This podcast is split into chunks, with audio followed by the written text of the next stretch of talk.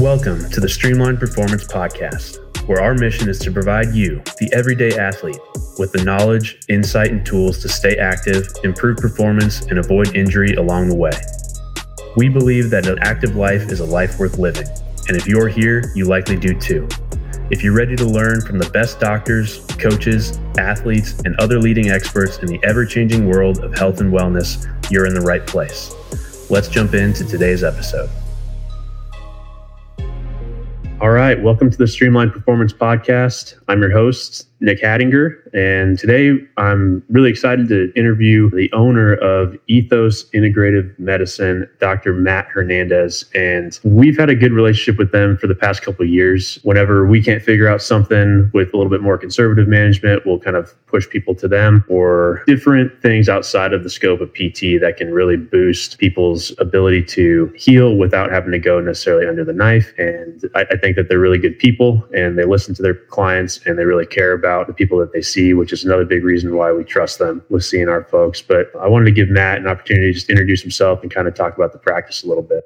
Hey Nick, thanks so much for for having me on the podcast. We really appreciate it, and the you know the continued trust that you give to our team. So yeah, so uh, my name is Matthew Hernandez. I'm one of the co-owners of Ethos Integrative Medicine. The other co-owner is my wife. Uh, her name's Alexandra Mayer. I'm going to specify that now just so I don't get in trouble later so, the, uh, with, with, the, with, with, saying I'm the sole owner. So yeah, we both owned the practice together. Basically, kind of the you know the way we got started was we graduated med school and really wanted to go. Like, we we knew what we were going to go and, and start our own practice and stuff. And so once we finished all our training, went opened up our own practice, and then from there is really going. And we spent a lot of time in our first few years and continue to as well, looking at like the different gaps that we see in the conventional insurance medical model. And when you pay close attention, there's there's a lot of gaps and there's a lot of people that, you know, kind of get like fall through the cracks when it comes to that. And so, yeah, we were able to start figuring out what it is that we really enjoy doing. And then from there, uh, really tailor our practice to help those people with kind of marry what we enjoy doing with what we're really good at. And the two avenues that we chose was doing women and men's hormones and then also doing sports medicine. And obviously we'll focus, we'll talk about the sports medicine aspect in this realm because that's the, the primary capacity we work with you, you and your team in. But when we're looking at the sports med aspect, the gap that we noticed that really existed was for individuals who were active, they're healthy, they're having issues with pain, and they have gone through the conservative care. So they did physical therapy, chiropractic, like all, all, all the things that you can do conservatively. They don't want to take pain medication. And their, their goal at the end of the day is to stay active and they likely got better with conservative care but then you know eventually kind of plateaued obviously there's a lot of people that get completely 100% resolved with conservative care but for some individuals they have enough joint damage to where they kind of plateau and then in the conventional world the next thing is well let's go look at surgery and so they go speak with an orthopedic surgeon. They're told that they're not surgical candidates because it's not bad enough yet. And then they're kind of left with well, what do I do from here? And that's the gap that we really feel with the treatments that we do is we're able to, to bridge that gap from conservative to surgical and, and help the patients that fall right in between that to get them back to being active. And, and obviously working with other conservative healthcare providers like, like your team is what kind of makes everything, you know, work perfectly to get the patient back to being active and, and enjoying what they love to do. I, I think that you said that really well because there is a big, big gap and maybe it's, uh, it's not so obvious. You know, there's obviously some gaps gaps in the healthcare system for underprivileged people or like coming from different socioeconomic backgrounds. But that kind of like active adult that has pain that's not bad enough yet for the healthcare system to maybe pay for helping you fix it. Yeah, you know, yeah. that's a big gap. And that's primarily, you know, the demographic that we work with as well. So I think that it's it's awesome to find other people that treat within that same kind of demographic and really understand how to communicate with those people because a lot of times if you were to go tell your doctor, like, I have shoulder pain when I do overhead press. They're going to be like, go see PT and maybe you shouldn't overhead press. And you and I would be like, well, go see PT, but also let's make sure you can overhead press. And we're not right, going exactly. not to do it unless there's really like a bad contraindication to doing it, or let's figure out another way to, to allow you to do it. And so it's the answer usually is let's just stop doing the thing that hurts you. And yeah. if you stop doing enough of those things, well, now you're not doing anything. and, and, that right. Uh, that's not a good answer. And usually it's kind of a cop out for someone that either doesn't know how to program something or doesn't know how to treat something effectively or it's just outside of their scope. And so it's nice to to hear you say that. Yeah, and to your point, I think there's a big difference. I learned early on in starting our practice, there's a big difference between people who are a pain management case versus an individual who's who's active at the end of the day, right? And so these individuals who are active, who are the people that me and you help, they are told, like you said, that they're kind of they go into a system that's designed for doing more pain management than anything. And so they go into this system, like you mentioned, and they're told well, just stop doing the thing that hurts you. And it's like, yeah, but then the doctor that's telling them that is missing out on the fact, or like they're not paying attention to the fact that like this is someone who takes pride in their athletic ability. This is an outlet for them to deal with stress, an, an outlet to, to socialize, to enjoy themselves, probably a, a way that they spend time with people that they really care about and stuff. And so you're telling them, oh, just cut that off because you don't need to be, you know, you can, you don't have to deal with the pain. And it's like that, that's not, you might as well lock them up in a room and never yeah. let them come out at that point. Like it's it's kind of crazy to to think that that's what what, what the, the traditional model tells them to do. Yeah, it's it's not a good answer at all. Yeah. Um, but I kind of wanted to pick your brain. Uh, obviously, you guys do a lot of regenerative medicine with uh, your sports medicine side of the practice. For folks listening that don't maybe know what that is, can you kind of just explain what that means? Yeah, yeah, it's a great question. Uh, so, so regenerative medicine is is a field uh, where we're working to regenerate or heal your body itself. And when we're talking about regenerative medicine in the orthopedic realm or in joint pain, sports med realm, we're we're talking about healing tissue damage. And so the key to all this is is there damaged tissue? So for instance, a rotator cuff injury where there's a, a, tendinopathy or tendinosis, if there's arthritis in the knee, if there's a ligament sprained, stuff like that. So th- those are all forms of tissue damage. And the idea behind it is that we want to go and stimulate the tissue to be able to heal again so that the pain will be able to resolve and you're able to gain, you know, strength, function, all that back with with the activity that you're wanting to, to do.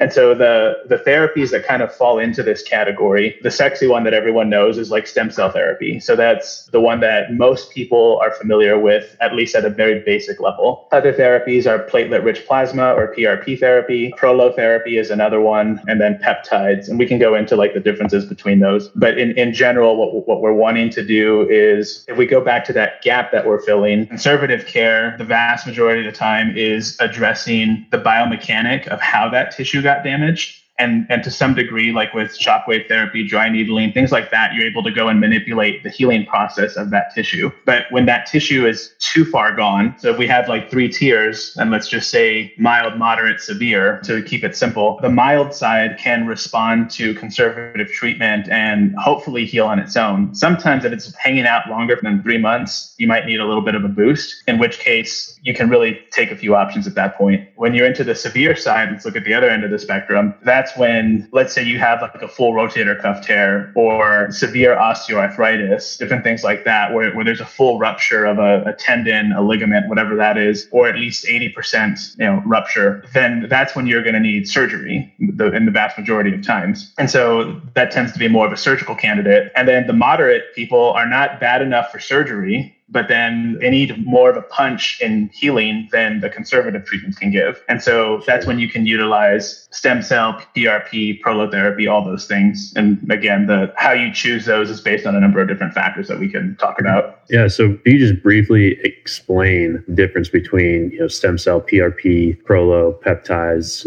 and, and kind of maybe what you would use those for? It might give yeah. people a better idea on, you know, oh, that might be something that, that would work for me. Yeah, no, I, absolutely. Let's start with the the basic one. So the, the, the first three stem cell, PRP, prolotherapy, these are all injection based. So you're, you're going to be receiving an injection into a joint or into the damaged tissue. So prolotherapy is kind of the basic one to start with. With prolotherapy itself, you're using dextrose, which is sugar. And what you're doing is that sugar acts as an irritant. So you can go and inject that into tissue, and tissue is made of collagen. So when that tissue, the damaged tissue gets gets irritated even more with dextrose, that signal tells your body, hey, we need to produce collagen in this area. So it kind of jump starts the healing again. For whatever reason, your body stopped that the natural healing process that occurs. It could be a number of things. There was too much stress on the tissue, your nutrition isn't good, your sleep isn't good. Number of things can stop it. But prolotherapy kind of helps jumpstart it by using dextrose to go and tell your body, hey, bring growth factor to this area. And so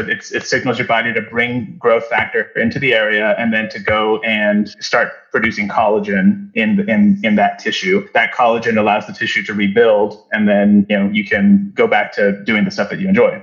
Prolo is really good for kind of that mild to moderate range of tissue damage. Works extremely well for ligaments. That's kind of and anything over Prolo is kind of an overkill for ligaments in most instances. But so ligaments works really well. Like ankle sprains is, is one thing. I, I had this personally where I love to hike and play basketball and stuff. And I had severe ankle sprains from playing basketball uh, to the point where it was like the second I would like step on a pebble, like my it felt like my foot was going to give out. And so this was a treatment that, that I underwent, and it strengthened the ligament, the you know the the ATFL in the ankle, and now I don't have that instability anymore. And so that you know like when when I hike, I'm not worried about oh crap, it's going to like give out on me. Yeah. And so because that's that's never fun, especially here in Arizona where it's you know rocky trails everywhere. So prolotherapy is phenomenal for like ligament issue, but you can use it for arthritis, tendons, stuff like that. We kind of use it as our base to help start jumpstart the healing overall. Next level up is PRP therapy. That's where we draw blood and spin it down. And within your blood, we're able to separate platelets from blood itself. And so you kind of get this plug essentially of like solid platelet buildup that you isolate and that's what you put into the into the syringe when, when you're going to treat a patient the reason that we're going after platelets is because just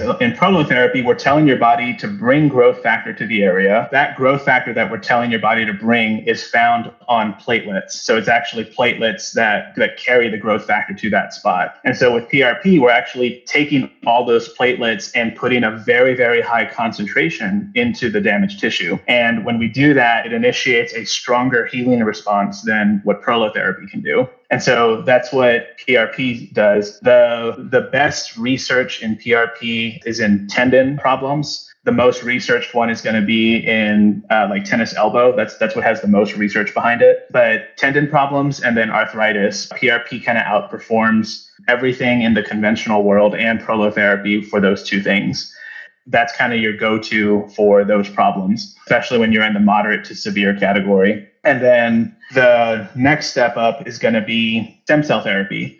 And I'm going to talk about bone marrow and adipose stem cell therapy in this case. Bone marrow is the gold standard for this. So if you're going to get stem cell therapy and pay for that, you want to make sure it's coming from you and it's it's coming from your bone marrow, which is typically done by going into your iliac crest and, and taking some of the bone marrow out out of there. It sounds painful, but the procedure is actually pretty painless because you're you know you're numb the entire way. But you can go and do you pull the the bone marrow out, you spin it down, and then from there you get stem cells which are found in the bone marrow. And so you just like we isolated platelets, now we're isolating stem cells. You're also isolating platelets in, in this instance as well. So you're taking the concept of PRP where you you want platelets with a lot of growth factor and you're adding stem cell to it. And then that's what you're using to treat the patient. The the stem cell itself a lot of people think that it actually like turns into the tendon cell or into the cartilage cell. Studies show that that like 3% of the, of the stem cells actually do that. But what they do carry is additional signaling molecules to help heal. And so it's, again, it's a, a stronger response than what PRP is. So that's kind of like the king in regenerative medicine. And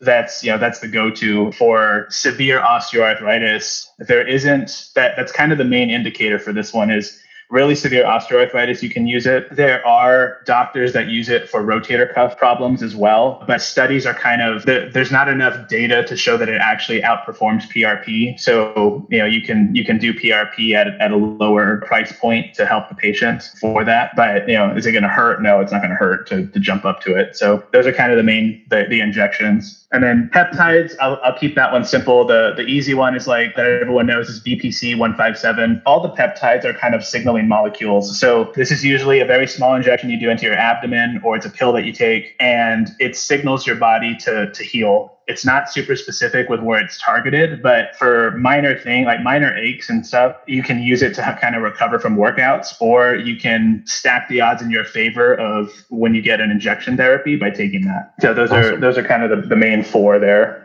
That's probably longer yeah, than you wanted. I apologize. That's fine. Um, I, I think that's a very good explanation of all of it. And what I want to point out to people is when we get people that ask, like, "Oh, do you think PRP is appropriate for me?" It may be appropriate, but what a lot of people don't don't understand is that these injections are not pain alleviating injections. It's not like you're getting a steroid. Right. And people often think like, "Oh, I'm getting a PRP injection in my shoulder," and like in a week it's going to feel better. And that's yeah. usually usually not the case. But like you mentioned it kind of helps to initiate or restart or boost the performance of that healing cascade that happens and is typically something that pairs very well with some of the you know corrective exercise or prescriptive exercise that we do to continue to remodel that tissue uh, now that it has those growth factors and that healing cascade going on around it. So that's definitely stuff that we will kind of point people to when something's not responding as well or as quickly as we would like to with you know traditional PT that, that we do. To, to add to what you just said, I, that, that's a that's a really important point for people to understand. Is I tell my patients, hey, I can help. You're coming to me because you're in pain. I understand that, and I'm going to help you get rid of that. We'll heal the tissue, but if you don't go and do the corrective exercises that fix the movement patterns that caused this in the first place, it's going to come back. And so if, if you really want to get the most out of this treatment, you, you'll want to do very skilled physical therapy in order to prevent that from happening again. Otherwise, I can treat you and I could buy you a year, maybe two. It'll come back eventually. I mean, if you're really active, that's, that time period's a lot shorter if you don't fix those mechanic movements that, that caused it. So that, that's a really important point because the success rate that we've seen, because I track all of our data and our outcomes, the success rate we've seen when we add physical therapy to it is, you know, is kind of like it's a no brainer at that point to, to do it uh, just because it, it works extremely well. Yeah. And something to add to that is a lot of the stuff, well, basically everything that these injections are targeting is really a symptom of some of those movement mechanics or yes. weakness or you know, anything like that, because your pain might be due to a tendon being partially torn, but that tendon mm. is hmm. partially torn because of how you're moving. Right. It wasn't right. strong enough to handle what you exposed it to. So really it's, it's symptom management and symptom healing, not necessarily root cause healing, which is, you know, we need to obviously address the symptoms, but you can't address address the symptoms long term without addressing the root cause. So that's a good point. Yeah, the patients that follow, I mean, the, the, fortunately, the vast majority of our patients combo this with PT. And I mean, I've been in practice for nine, eight, nine years now, and the, the, I, I, I still see people from when I started practice that I did these treatments on, and the ones that comboed PT still do not have this problem. So yeah, this is this is ideally, and and they're still as active as they were before, all the stuff. So like this is a long term fix when you combo the two therapies together. Sure. Awesome. I know one of the big things that you guys will work with people on is is knee pain. Can you kind of talk about some of the most common things that you see in your practice and maybe how you approach that? Yeah, absolutely. The the big three things that we see are going to be osteoarthritis, MCL strains, and then or sprains, and then meniscus pathology. The those are the big three. Now we also see like chondromalacia, yeah, chondromalacia patella, stuff like that, which is an issue with the kneecap and softening of that. For people listening in, that's just kind of uh, extra degenerative changes that happen underneath the kneecap. Yeah, and so we, we'll see those. We see some jumper's knee stuff like that, but but the three common ones are osteoarthritis, MCL pain, and then meniscus. Osteoarthritis is pretty good. We, we have a really good success rate with this one. Ultimately, it's damaged cartilage, right? It's, it's wearing down or degeneration of the cartilage in the knee. And so, in the conservative world, their spectrum after physical therapy is going to be cortisone injection, hyaluronic acid injection, and then surgery. So, those are really only three options you got from an orthopedic surgeon. A lot of doctors still do cortisone injection. There is a lot of research that says not to do that because because it actually it helps the pain short term, but then it actually causes a breakdown of the cartilage itself. And this is actually this is becoming more more common, I think, uh, among public knowledge, but the, it, it's still done. And so there's a lot of the people that are coming into our office are coming in because they want to avoid a steroid or cortisone injection to like you know yeah. they, they know that it actually makes them worse down the road. Hyaluronic acid can be helpful. It's about 50-50 shot on whether or not it's going to work. And so, but but it can be helpful. Like we we use this. There's data showing that a lot of other countries actually pulled the use of hyaluronic acid because it didn't seem to work as well as they were as they were expecting it to. And so I don't know if you know eventually that'll happen here, but you know I I, have seen it work in in my clinical experience. I wouldn't say it's like amazing, but it does work. And so when, when we're looking at osteoarthritis, again, the, the thing that outperforms everything is going to be stem cell PRP. And so PRP outperforms everything, including stem cell in moderate to mild uh, osteoarthritis, whereas stem cell outperforms in in super severe osteoarthritis. So that, those are kind of our go-tos there. When we're looking at it, again, to, to your point, Nick, osteoarthritis is, is a wearing down of cartilage, which is done from a poor movement pattern. So our job in this instance is to stop the cartilage from degenerating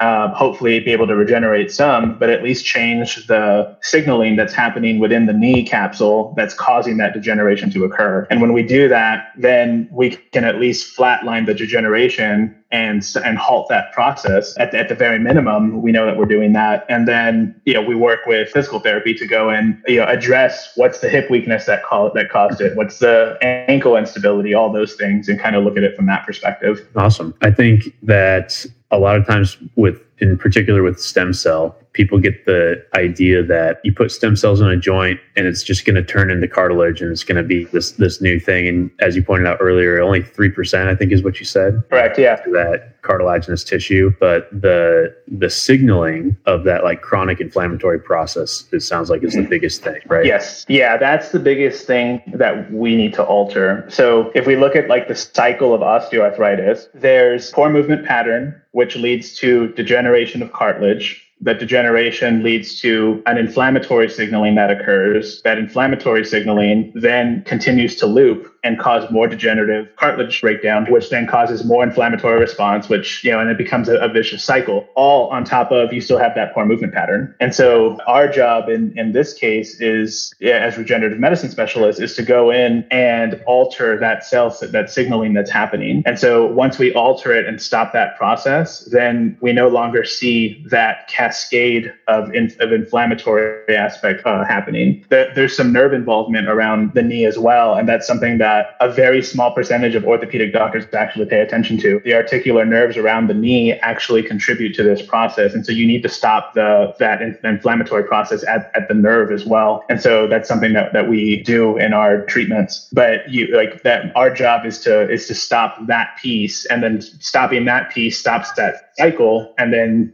you know, you, like your team comes in, fixes the biomechanic, you know, now the patient's in a much better spot overall, and we're stopping it from, you know, we're, we're stopping a, t- a total knee replacement down the road. Sure. And that's awesome. That's a win-win for everyone. Absolutely. Um, well, cool. Um, I, I, think that gives a, a, really good insight into regenerative medicine techniques that you guys can help people out with. You know, if you're dealing with tendon issues or arthritic issues, it certainly can be an option to have one or multiple of these types of therapies in conjunction with something like physical therapy to really put your body headed in the right direction, not only to alleviate the symptoms and the pain, but to hopefully keep it away long term as well. That's about all the time that we've got here, Matt. Is there anything else that you'd like to add on this? No, no. I, I uh, what do you call it? I think that uh, that was good. I mean, to, just to echo what we said earlier, the combo of the two treatments is going to be what's what's best for the patient down the road. And so, um, in our experience with with that combination, we have a 94% success rate when when it's comboed with PT. And so, yeah, I mean,